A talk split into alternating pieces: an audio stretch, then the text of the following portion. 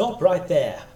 Have you ever seriously considered what would happen if a piano fell on you as you were listening to this?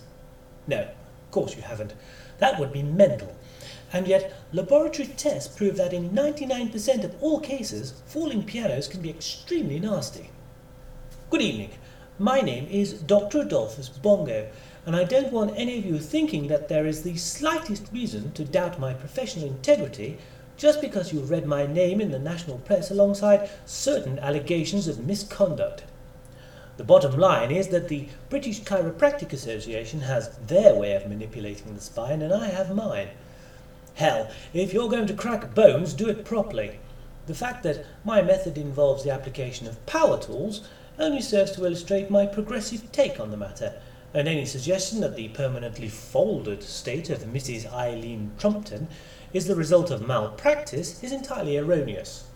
Trust me, you should have seen the old bat when I first met her. She was like a bleeding concertina.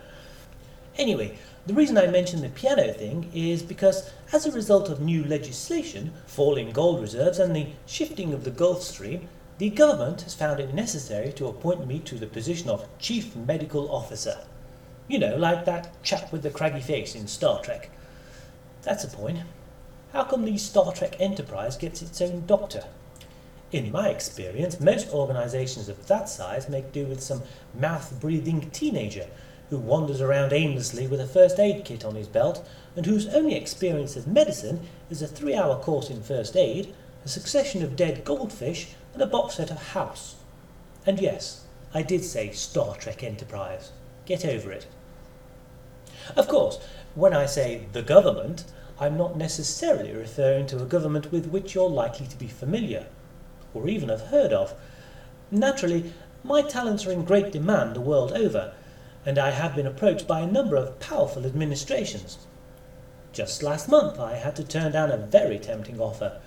I'm not, you understand, at liberty to name names, but I can tell you that it was with a heavy heart that I responded to this latest entreaty with the words, "I'm sorry, Your Holiness, love all the paintings and the sculptures and that, but all that plastic gives me wind."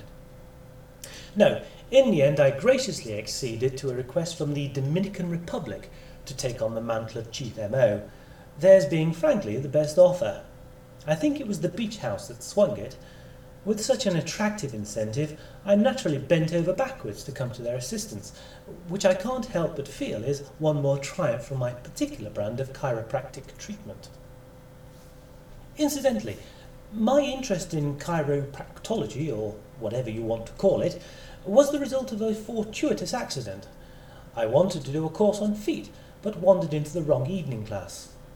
Accidents, of course, are rarely that providential, as someone who has been hit by a falling piano would be able to tell you, were it not for the fact that his vocal cords, along with the rest of his body, would likely resemble nothing more substantial than a thin smattering of peanut butter across the pavement.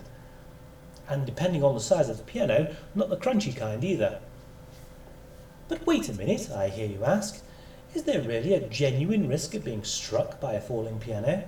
Is this the kind of vital health warning that the good people of the Dominican Republic really need to be hearing from their chief medical chap? No, not really.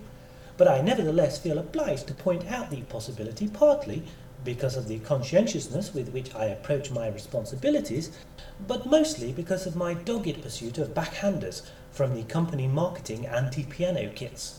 The truth is, and this is between you and me, if you were to never leave your house, the risk of being pianoed is probably about zero, although ultimately this does depend on your particular lifestyle. By and large, most people don't have bulky musical apparatus suspended from their ceilings, but if you do, then you can expect to shoulder the burden of the blame, just as much as you can anticipate withstanding the impact of the instrument.